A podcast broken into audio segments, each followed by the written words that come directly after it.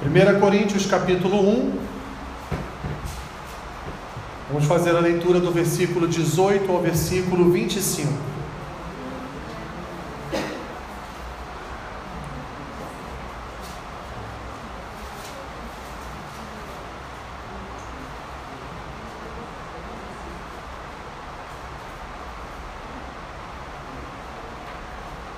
Amém?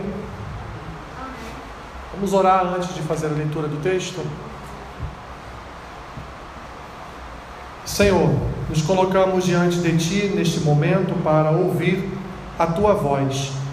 Que o Senhor venha com uma palavra que seja edificante aos nossos corações neste dia. É o que te pedimos, Senhor, e oramos assim, em nome de Jesus. Amém. 1 Coríntios capítulo 1, versículo 18 diz assim: Certamente a palavra da cruz é loucura para os que se perdem, mas para nós que somos salvos, poder de Deus. Pois está escrito: Destruirei a sabedoria dos sábios e aniquilarei a inteligência dos instruídos. Onde está o sábio? Onde o escriba? Onde o inquiridor deste século? Porventura não tornou Deus louca a sabedoria do mundo?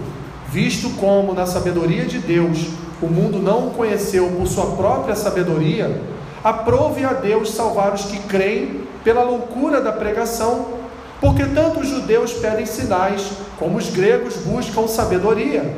Mas nós pregamos a Cristo crucificado, escândalo para os judeus, loucura para os gentios. Mas para os que foram chamados, tanto judeus como gregos, pregamos a Cristo, poder de Deus e sabedoria de Deus, porque a loucura de Deus é mais sábia do que os homens, e a fraqueza de Deus é mais forte do que os homens. Até aqui, meus irmãos, podem tomar assento.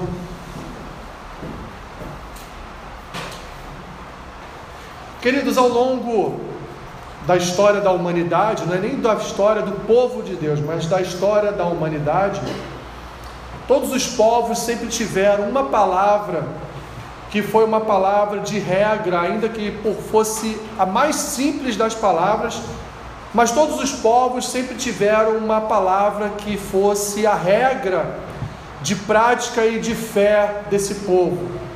É assim desde o início, lá em Adão e Eva, e é assim também, meus irmãos, até o dia de hoje, e continuará a ser até os nossos últimos dias nesta terra.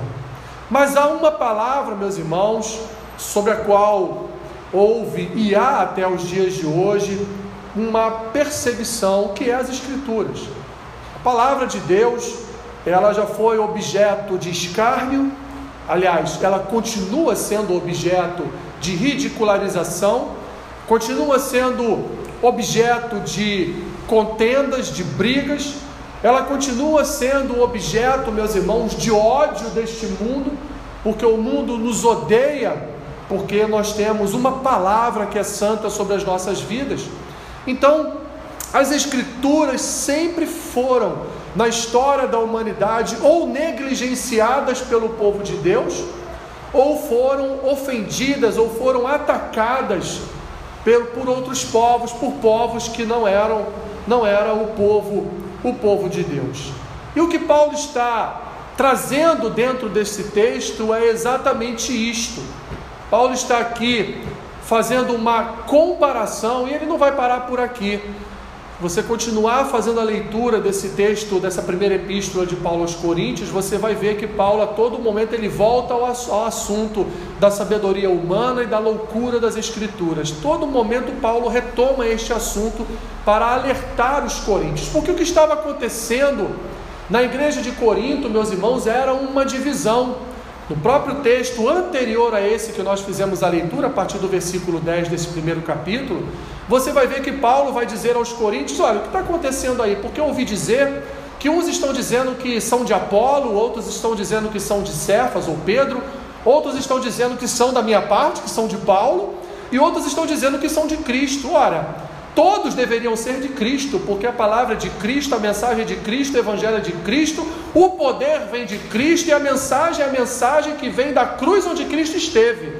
Portanto, vocês deveriam olhar para Cristo e entender que as Escrituras vêm do Senhor, vêm de Cristo. E era uma fase, meus irmãos, era um momento histórico muito conturbado é, na, no, naquele povo, naquele tempo, porque eles ainda, diante de uma cultura é, helênica, de uma cultura grega, eles ainda estavam respirando ali todo, todo aquele frescor da filosofia platônica, aristotélica e por aí, aí por diante. E esse povo, imagine uma cidade, imagine Nova Iguaçu, se em cada esquina de Nova Iguaçu tivesse uma praça.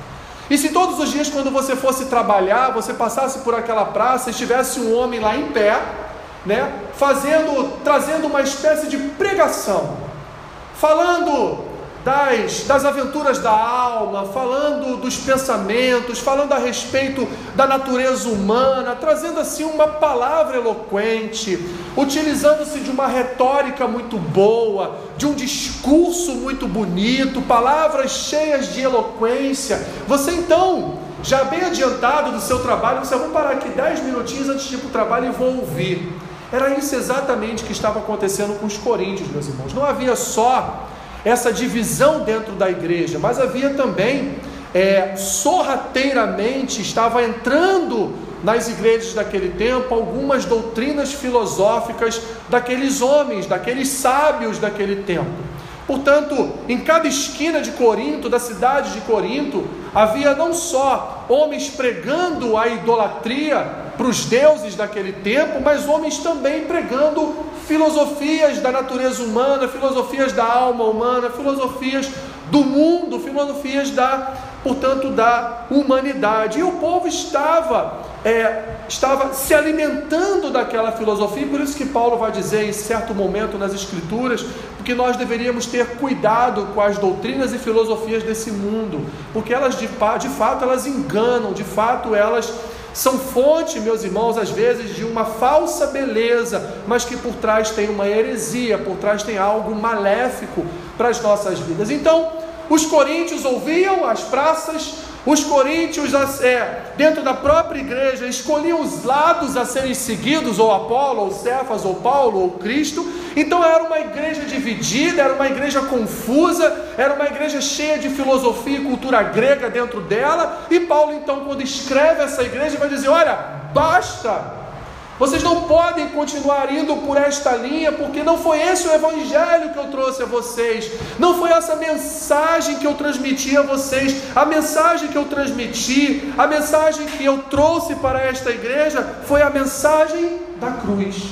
Foi a mensagem do Evangelho, foi a mensagem da sabedoria de Deus, foi a mensagem celestial, uma mensagem vinda do alto. Paulo dizia para esses homens: Olha, eu não tenho a eloquência dos filósofos, eu não tenho a retórica desses homens das praças, eu não sou, assim diz, eu não tenho um discurso tão belo quanto esses homens têm, mas aquilo que eu tenho é muito mais poderoso do que eles têm, porque eu porto a mensagem da cruz. Eu não porto uma mensagem segundo a sabedoria humana, eu porto no meu coração as boas novas do Evangelho de Cristo. Então, Paulo, meus irmãos, ao escrever essa primeira carta aos Coríntios, ele vai tratar no início dessa carta, ele vai tratar então do que seria essa sabedoria humana, do que seriam esses discursos das praças, do que seriam essas filosofias daquele tempo e vai compará-las com a mensagem da cruz, vai compará-las com a mensagem do Evangelho, vai compará-las então com a mensagem que nutre, aliás, que porta o poder de Deus.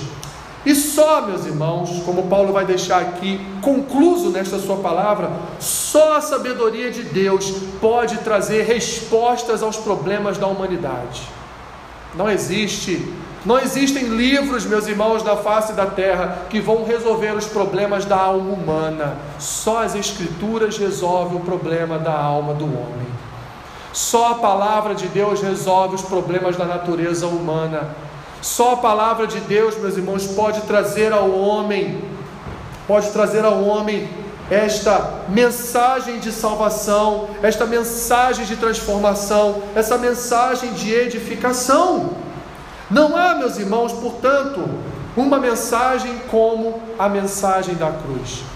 Nenhuma mensagem humana se compara à mensagem da cruz. Aliás, não há um só livro na face da terra que se compare às Escrituras, que se compare a este livro, um livro tão perseguido, um livro tão ridicularizado, mas é o livro, um livro que contém as maiores produções da humanidade, é o livro mais lido na história da humanidade, é o livro que mais circulou nos países na história da humanidade, apesar de ser o livro aqui mais queimado também na história da humanidade, o livro mais escondido na história da humanidade, o livro mais perseguido na história da humanidade. Por quê, meus irmãos? Porque há de um lado aqueles que já experimentaram o poder do Evangelho e olham para as Escrituras e pensam: é o meu alimento, é a minha vida. Isso pode ser loucura para o mundo, mas para mim é sabedoria de Deus e poder de Deus vindo do alto. E do outro lado há o mundo que olha olha para as Escrituras e diz: Isso é loucura, isso aí é fanatismo, é religiosidade.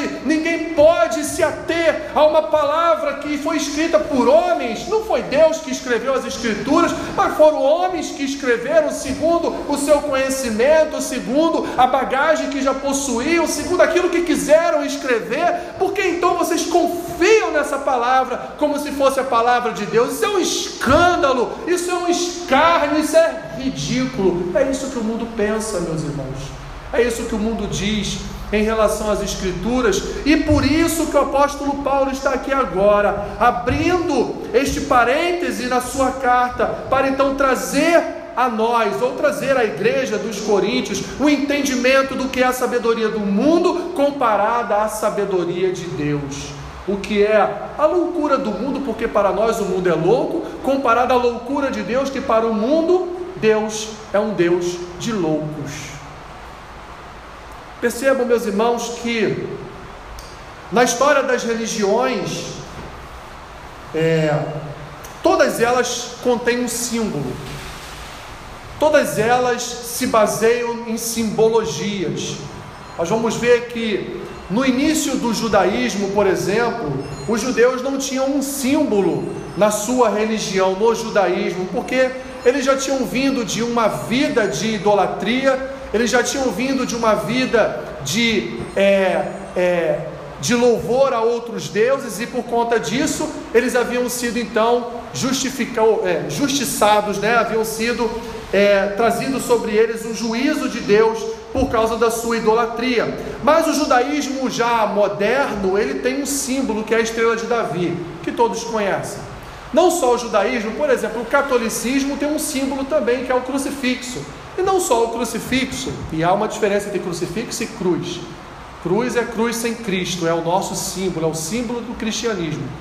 Crucifixo é aquele que está com Cristo lá pregado, de pendurado no madeiro. Os católicos têm como símbolo, um dos seus símbolos, o crucifixo e tem muitos outros símbolos dentro do catolicismo. O budismo, por exemplo, tem como símbolo a flor a flor de lótus, o Islã tem a meia-lua, e assim por diante, cada religião tem o seu símbolo, isso é histórico, isso faz parte da fé de cada uma dessas religiões. O cristianismo, meus irmãos, desde a morte e ressurreição de Cristo, o cristianismo adotou como símbolo a cruz, como símbolo maior da sua fé. Embora em alguns momentos da história, num determinado período de muita perseguição contra a igreja, os cristãos têm adotado outros símbolos da sua fé, como por exemplo o peixe, como algumas, algumas figuras que remetiam ao Antigo Testamento, como a Arca de Noé, por exemplo.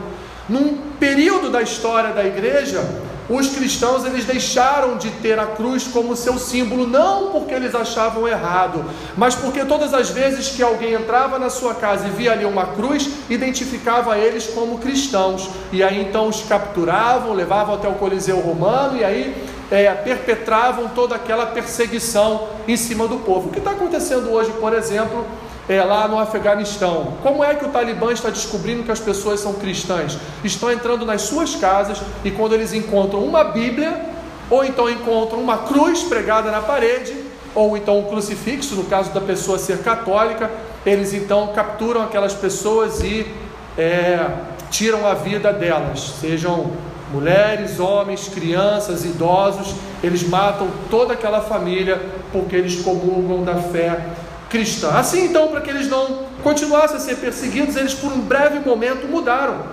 Mas é justamente, meus irmãos, esse símbolo de morte, porque a cruz é um símbolo da morte. Justamente esse símbolo da morte foi o símbolo que se tornou o maior símbolo da história, meus irmãos, de todas as religiões. Deuteronômio capítulo 21, versículo 23 vai dizer que aquele que era lançado no madeiro se tornava maldito. Ou seja, desde o Antigo Testamento, desde lá das leis mosaicas, aqueles que eram pregados no madeiro, eles eram tomados, eram tidos como pessoas amaldiçoadas, pessoas malditas. A, a crucificação, meus irmãos, ela foi trazida à luz pelos povos bárbaros. E tanto gregos quanto romanos aprenderam com os bárbaros a crucificarem também.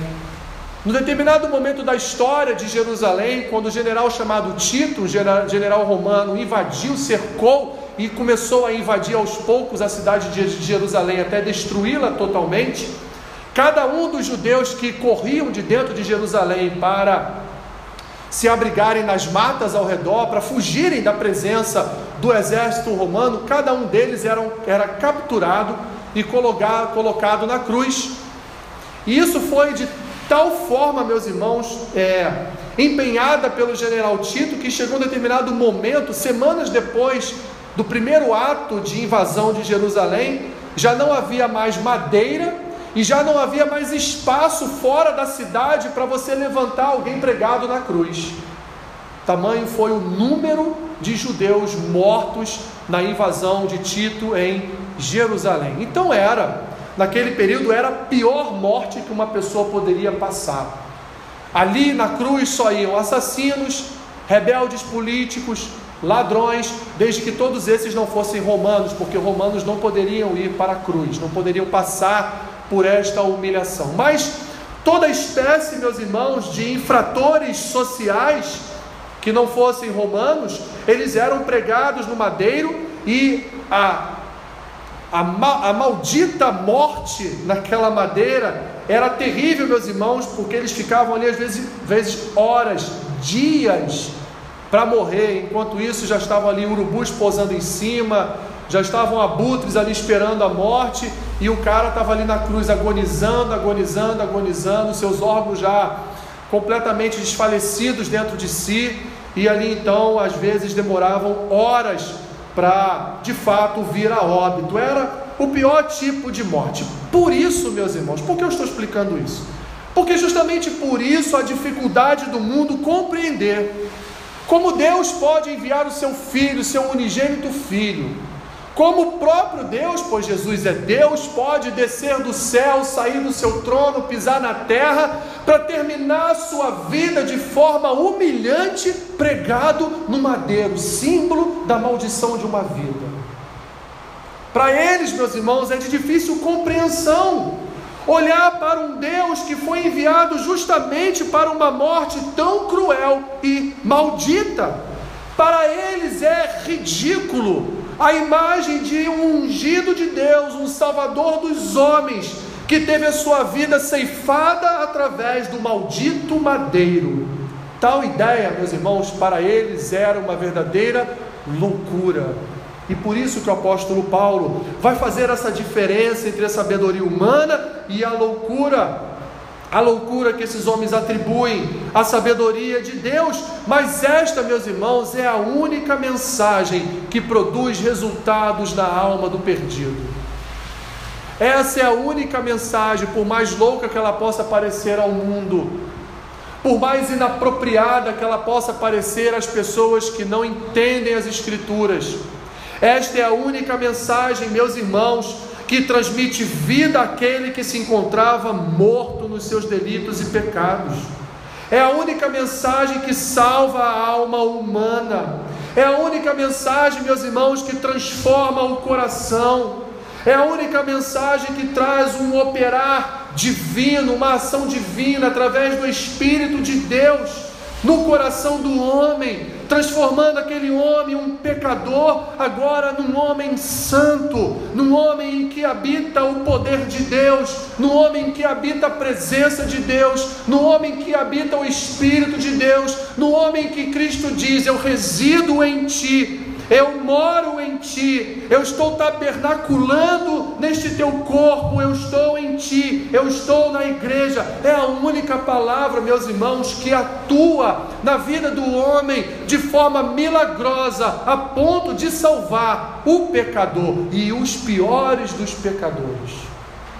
Não há sabedoria humana, não há livro humano que possa, meus irmãos, concretizar essa realidade espiritual não há livro nesta terra, não há sabedoria humana, não há homem que seja capaz de salvar pessoas perdidas. Não há, meus irmãos, homens, por melhores e maiores discursos que eles tenham, pela melhor eloquência que eles venham a possuir, por uma retórica perfeita e inigualável, mas a sua palavra não é capaz de dar vida a quem está morto. A sua palavra não é capaz de curar a vista de cegos. A sua palavra não é capaz de curar paralíticos, a Sua palavra não é capaz de curar uma alma aflita, a Sua palavra não é capaz de mudar e transformar a vida de um pecador.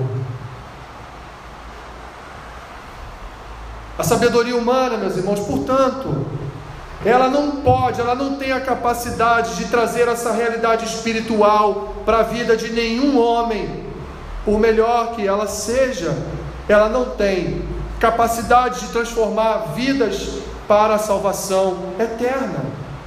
Por isso, por isso, meus irmãos, pensam, eles pensam que a vida com Deus é uma loucura, já que esta é conquistada através de uma obra, uma obra de maldição, pois o nosso Cristo foi para a cruz e ali se tornou maldito por cada um de nós.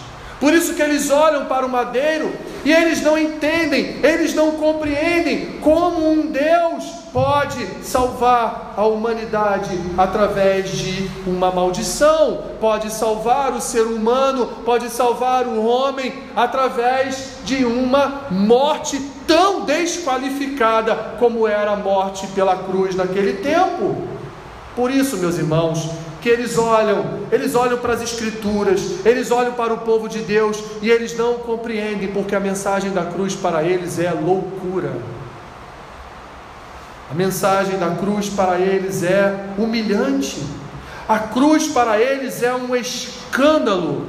E realmente, meus irmãos, para eles é um escândalo, mas para nós é o poder de Deus em nossas vidas. Como vai dizer Paulo em Romanos capítulo 1, mas Paulo, para corroborar tudo isso que ele está dizendo para aquela igreja, ele vai então trazer o Antigo Testamento, ele vai trazer o profeta, ele vai, ele vai se remeter, ele vai voltar lá em Isaías, nos capítulos 29 e 44. Então, nos versículos 19 e 20, Paulo vai falar um pouco de Isaías: olha, não sou só eu, Paulo, que estou dizendo, meus queridos irmãos coríntios. Não sou só eu que estou dizendo que a sabedoria de vocês ela será aniquilada um dia. Não sou eu que estou dizendo que a sabedoria de vocês não serve para nada absolutamente. Não sou só eu. O profeta Isaías já falava isso em Judá. O profeta Isaías já proclamava este oráculo lá em Judá. Ele já dizia para aquele povo: Olha, vocês abandonaram a sabedoria de Deus, vocês abandonaram as Escrituras, vocês hoje estão se voltando para a sabedoria do mundo, para a sabedoria humana, para a sabedoria dos pagãos, vocês estão voltando para povos que não estão alinhados à nossa, à nossa fé, vocês estão se juntando, se misturando com povos que não são povos do Senhor, que não são povos que têm compromisso com Deus, essa política que vocês estão adotando aqui em Judá, este sacerdócio que os sacerdotes estão levantando aqui em Judá, vocês estão acendendo incensos dentro do templo de Deus para outros deuses, vocês estão realizando cultos de prostituição dentro do templo de Deus. A sabedoria humana dominou o coração de vocês a tal ponto que vocês se tornaram hipócritas hipócritas diante de Deus, porque no mês vocês levantam e acendem incenso para deuses pagãos, e no outro mês vocês querem fazer festas de luas novas a Deus, mas Deus não vai aceitar, Deus vai rejeitar, porque Deus não se dá a conhecer pela sabedoria humana, Deus se dá a conhecer pela sabedoria dele, da palavra dele da palavra que ele comunicou e deixou a nós para que nós comunicássemos a outros, palavra que salva, palavra que transforma. Paulo, então, meus irmãos, vai citar o profeta Isaías duas vezes para então confirmar a sua declaração ou as suas declarações a respeito da sabedoria humana. Paulo vai trazer a palavra de Isaías que estava condenando e apontando para um futuro fracasso da sabedoria e da política mundana que estava acontecendo em Judá. Porque, meus irmãos, a sabedoria humana, ela está fadada ao aniquilamento, à destruição. Não existe uma só mensagem humana capaz de registrar no coração do homem a salvação de Cristo. Não há uma só mensagem da sabedoria humana capaz de transformar um pensamento num pensamento que leva ou que eleva o homem a Deus. Isaías então denuncia a cegueira espiritual e a hipocrisia daquele povo por causa da sabedoria mundana que já estava ali no coração deles, alicerçada a tal ponto que eles se esqueceram de Deus e se esqueceram de quem era Deus. Como estava, meus irmãos, começando a acontecer aqui com os coríntios. O intérprete das escrituras, chamado Russell Norman Champlin, ele vai dizer assim, abre aspas, a sabedoria divina salva a alma, a sabedoria humana, quando muito, torna a mente apenas curiosa. A sabedoria divina, ela é poderosa, a sabedoria humana, finalmente, é reduzida a nada. A sabedoria humana tão somente enche de orgulho o seu possuidor, mas a sabedoria divina leva o remido a compartilhar da imagem de Cristo.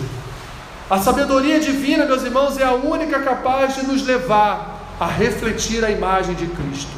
Não há, não há entre nós um só livro que possa nos levar a Deus, nem eruditos, nem filósofos, nem cientistas, nem o mais capacitado dos homens em qualquer das áreas desta vida tem condições de tocar e transformar a alma do homem. Nem. Aliás, muitas são as histórias conhecidas de todos nós de homens que, é, através de heresias, tocaram de fato na alma humana, mas para levá-los à perdição eterna. Vamos lembrar só de um caso aqui que todos conhecem, que é Jim Jones. Quem não conhece o caso de Jim Jones? Todos conhecem. Mas ali muitos, muitos foram obrigados a tomar aquele veneno para morrer, e muitos ali já queriam fugir daquele local, mas não conseguiram porque os seguranças de Jim Jones já não deixavam mais eles fugirem dali e foram então obrigados a tomar venenos. Muitos foram envenenados sem saberem que estavam sendo envenenados através do suco através da comida e ali perder as suas vidas. Por causa de um homem eloquente, com um discurso bonito, mas um homem afeto a Satanás, um homem servo do diabo que levou centenas de pessoas à morte por conta da sua da sua doutrina maligna. Paulo vai também, meus irmãos, aqui para terminar a primeira parte desse seu discurso. Paulo vai, a partir então do versículo 21 até o versículo 25, ele vai fazer uma comparação. Uma comparação justamente entre a sabedoria de Deus e a sabedoria dos homens. Percebam, meus irmãos, que Paulo em nenhum momento ele vai se preocupar em condenar a sabedoria humana. Paulo não condena aqui aqueles que se preparam, que estudam, que são sábios, aqueles que são inteligentes. Paulo não está condenando isso. O que Paulo está fazendo aqui é condenando a sabedoria humana apenas. Paulo está condenando aqui aquele que é sábio humanamente falando, mas que não é, não é ali amigo de uma sabedoria divina que não quer também possuir uma sabedoria divina, aquele que não quer Ser educado, ensinado segundo as Escrituras, é uma pessoa que quer somente ser educada e ter ali prática e experiência no seu método de vida, ou na sua profissão, ou nos seus estudos pessoais. Mas, meus irmãos, prática e experiência de vida sem a sabedoria celestial de nada vale. De nada vale. Na história da humanidade, a maioria dos homens que foram inventores, grandes cientistas, é só você botar lá no, dar um Google né, e pesquisar, eram cristãos, a grande maioria. Muitos prêmios Nobel da Paz, muitos aqueles que ganharam o prêmio Nobel da Paz, eram cristãos. Porque aliavam o seu conhecimento do mundo, a sua sabedoria dos seus estudos, com as Escrituras, com a sabedoria de Deus. Evidentemente, isso leva muito mais longe a vida do homem. E é um erro para um homem, meus irmãos, deixar de lado as Escrituras e achar que o seu muito saber humano pode ser uma regra para a sua vida e pode levá-lo a Deus. Não. Quantos são os estudos a respeito de cientistas que tentam provar a existência de Deus? Se você botar nos History Channels da vida aí, nos Discovery Channels aí, você vai ver o tempo todo, a toda hora, programas ali tentando explicar Deus, explicar milagres de Deus. Um dos exemplos é o Mar Vermelho. Há uma teoria científica que diz que o momento em que o povo de Deus atravessa o Mar Vermelho era um momento de estiagem, e aí a água estava na canela, por isso eles conseguiram atravessar. Aí quando eles chegaram do outro lado, quando o exército de Faraó começou a atravessar, aí veio o momento da cheia, aí encheu o mar todo e todo mundo foi morto. Meus irmãos, isso é a loucura do mundo. Estudos científicos sobre as pragas do Egito. Mas há um estudo científico, meus irmãos, que corrobora o que está nas Escrituras. Um estudo da NASA. A NASA tem um estudo que comprova que há um atraso no movimento de rotação da Terra de 24 horas. Lembro desse texto bíblico onde, onde diz que o sol parou, mas não foi o sol que parou, né? O texto que fala lá em Josué, quando ele ora ao Senhor para que o sol fique ali, não se mova mais, até que os inimigos sejam derrotados. A NASA já tem esse estudo científico que há um atraso na rotação da Terra ou na translação, enfim, eu não sou eu não estudei, eu não sou geógrafo, então não tenho obrigação de saber isso.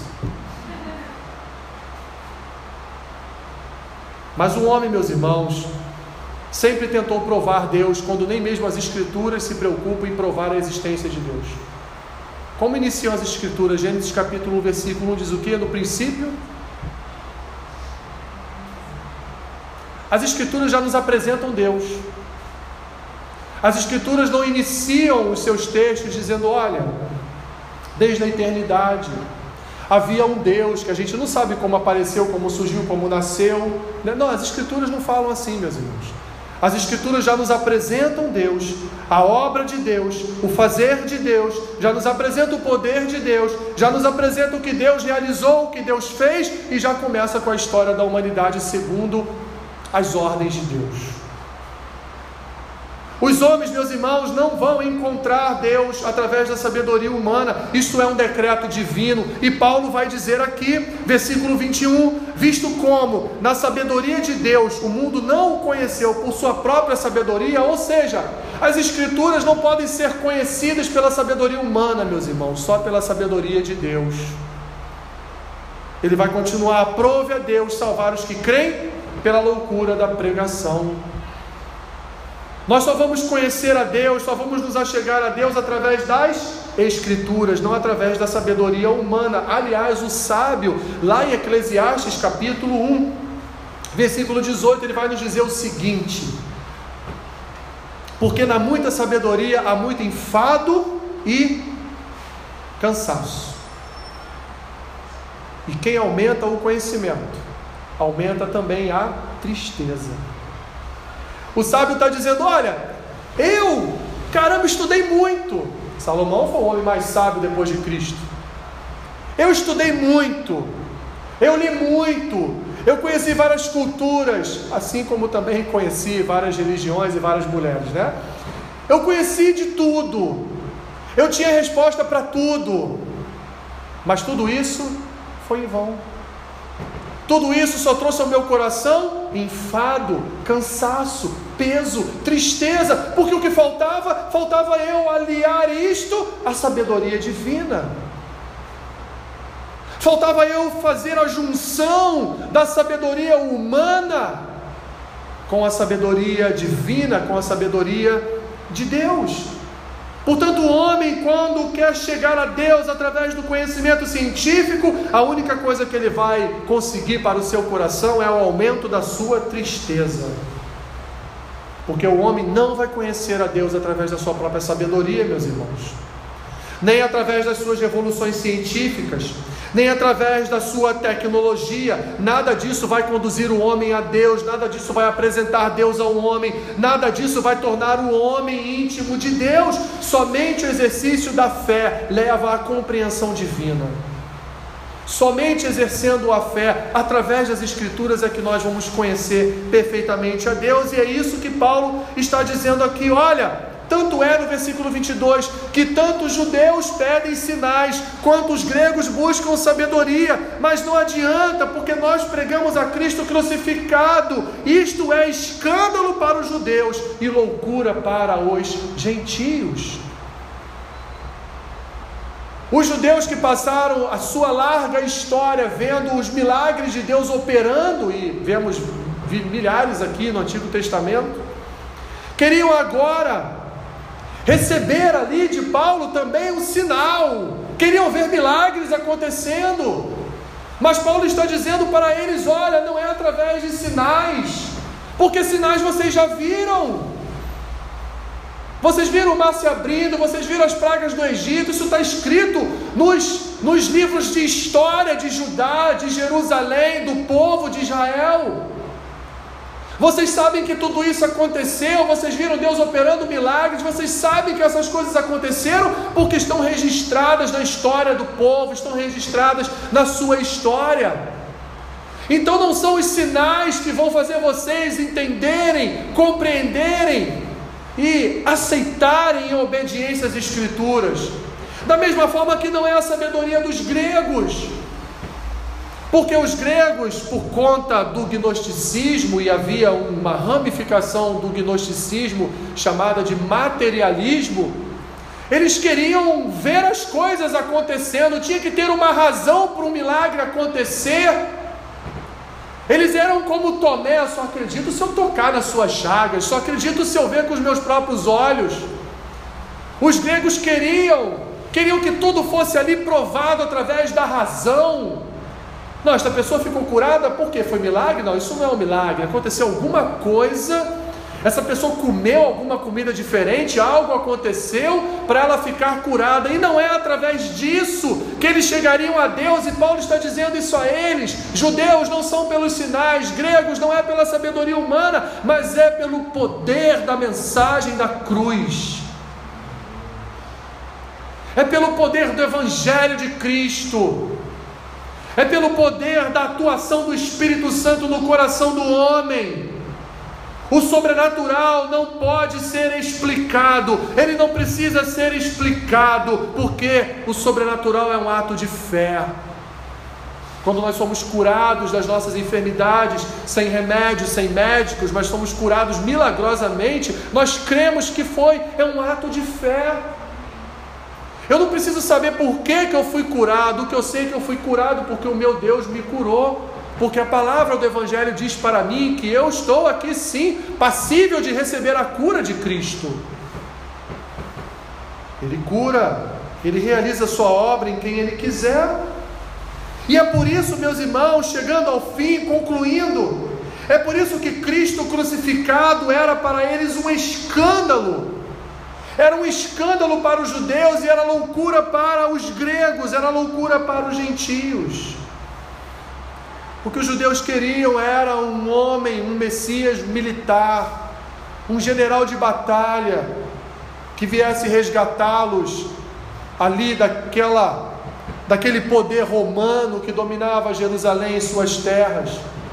O que eles queriam era um homem enviado de Deus. Poderia até ter poderes sobrenaturais, mas que ele tivesse escudo e espada na mão para vencer os romanos, para libertar Jerusalém dos seus perseguidores. Era isso que os judeus queriam. E os gregos queriam um Aristóteles celestial, eles queriam um Platão celestial, eles queriam alguém que viesse explicar a razão da vida humana. Eles não queriam um Deus pregado num madeiro maldito e morto ali. Não, não era essa palavra que eles queriam, porque esta palavra para eles era uma palavra de malucos, uma palavra de loucos. Eles não queriam um servo sofredor como tratou Isaías. Eles não queriam um homem humilde, mas eles queriam um homem de uma retórica. Embora Jesus tivesse uma retórica espetacular, inigualável.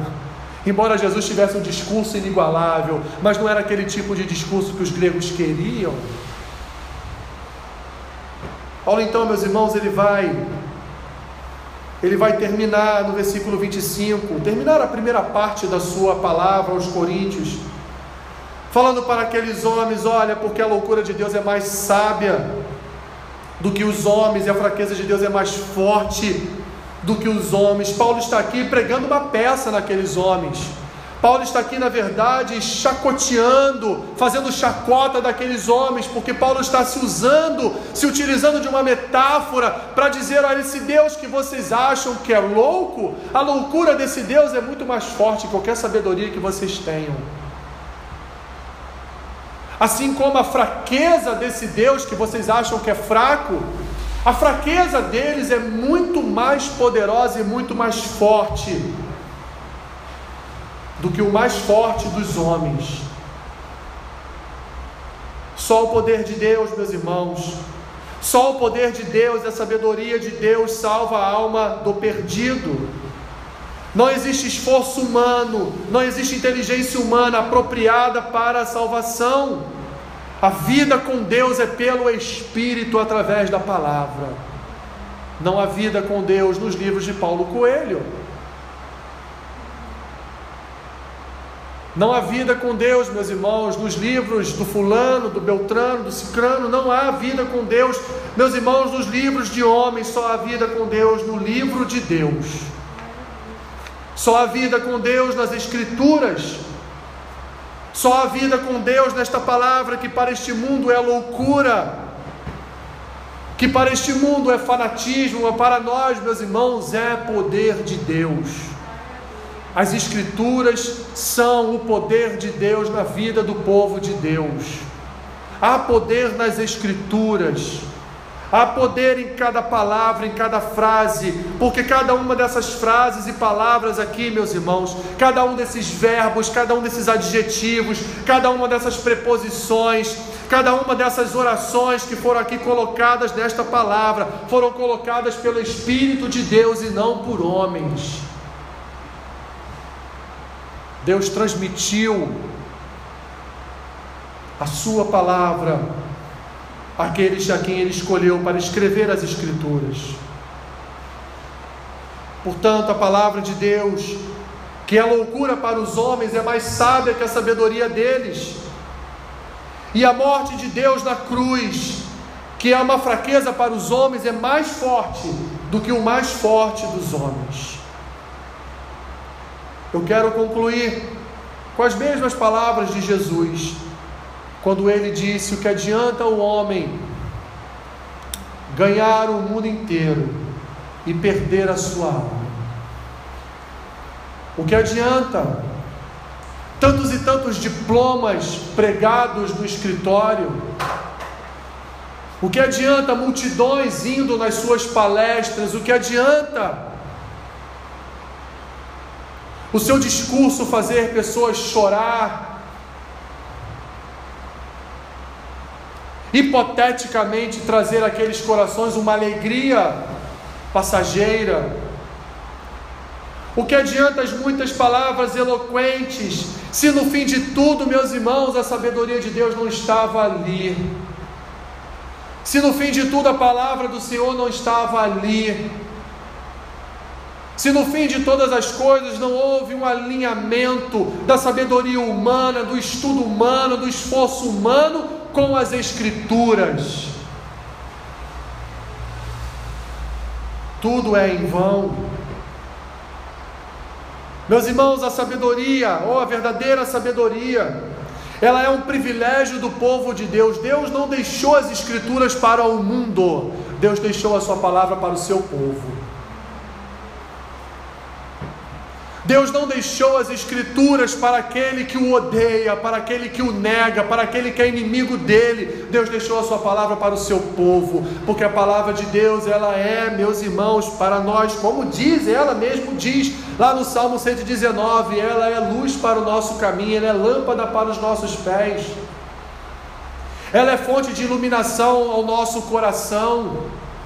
Ela é fonte de graça de Deus para cada um de nós, porque a palavra de Deus é para o povo de Deus.